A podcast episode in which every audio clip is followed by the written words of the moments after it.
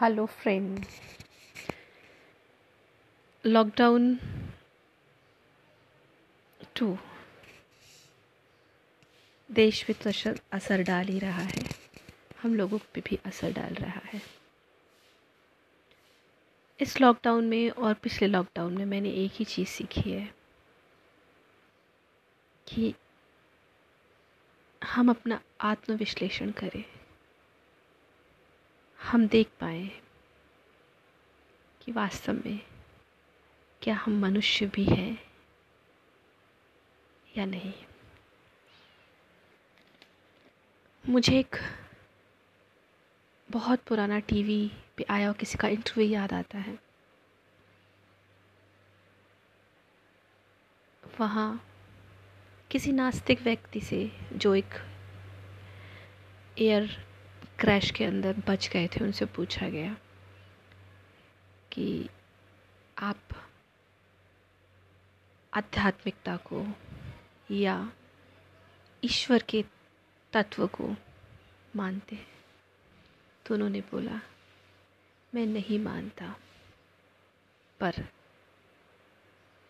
मैंने देखा कि जब मेरा प्लान क्रश हो रहा था उस दौरान जो सभी लोग मेरे साथ बैठे हुए थे। उनके सीट बेल्ट उनसे बंधे हुए थे। उनका आसपास का जो और था, वो एक प्रकाश पुंज के रूप में था और वो धीरे धीरे प्रकाश पुंज उस शरीर से छूटता जा रहा था। वो और किसी का ज़्यादा था और किसी का कम था। जब मैंने मैंने ये बातें उस दौरान वह सुनी तो मैंने पाया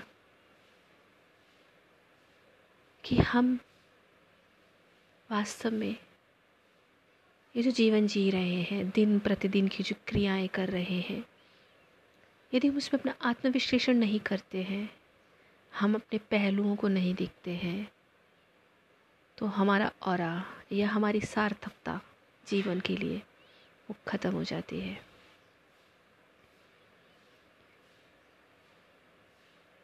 ऐसा नहीं है कि संत कभी पापी नहीं हुआ करते थे। संत भी कहीं ना कहीं, किसी न किसी छोटे बड़े पाप या गुनाह से जुड़े होते हैं। पर वह अपना प्रयास, अपना आत्म जो प्रयास है, उसे नहीं छोड़ते हैं। और सभी बाधाओं के समक्ष समर्पण नहीं करते हैं।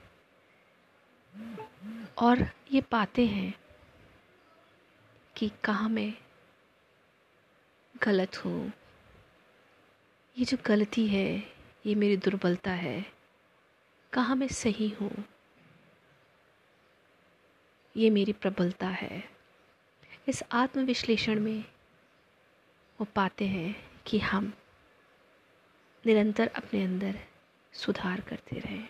इस पूरे लॉकडाउन में एक चीज़ मुझे समझ में आई कि यदि हमें सार्थक जीवन जीना है तो हमें प्रेम से जीना होगा, हमें प्रेम को चुनना होगा। ये प्रेम बॉयफ्रेंड गर्लफ्रेंड का प्रेम नहीं है। ये प्रेम एक स्टूडेंट का, अपने टीचर से, एक माँ का, अपने बच्चों से, एक भाई का, अपनी बहन से। प्रत्येक मनुष्य का दूसरे मनुष्य से, जीवन का दूसरे जीवन से। या मनुष्य नहीं पेड़ पौधे जीव जंतु सभी को ही हमें चुनना पड़ेगा।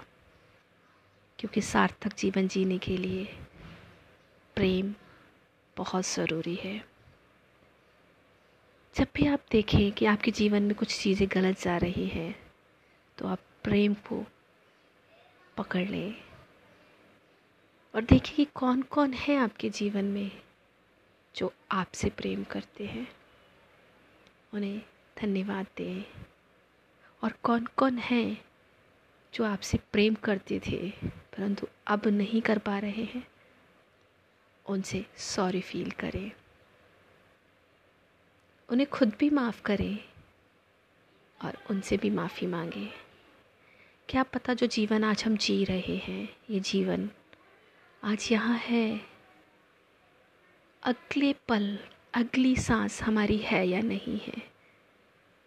ये जो हम उधार की साँसें लेके जी रहे हैं, ये हमारी है ही कहाँ? इस लॉकडाउन में। ये एहसास तो बहुत प्रबलता से हुआ। और यही जाना। धन्यवाद। ईश्वर का, उस खुदा का, उस परमात्मा का। धन्यवाद उन दोस्तों का माता पिता का भाई बहनों का।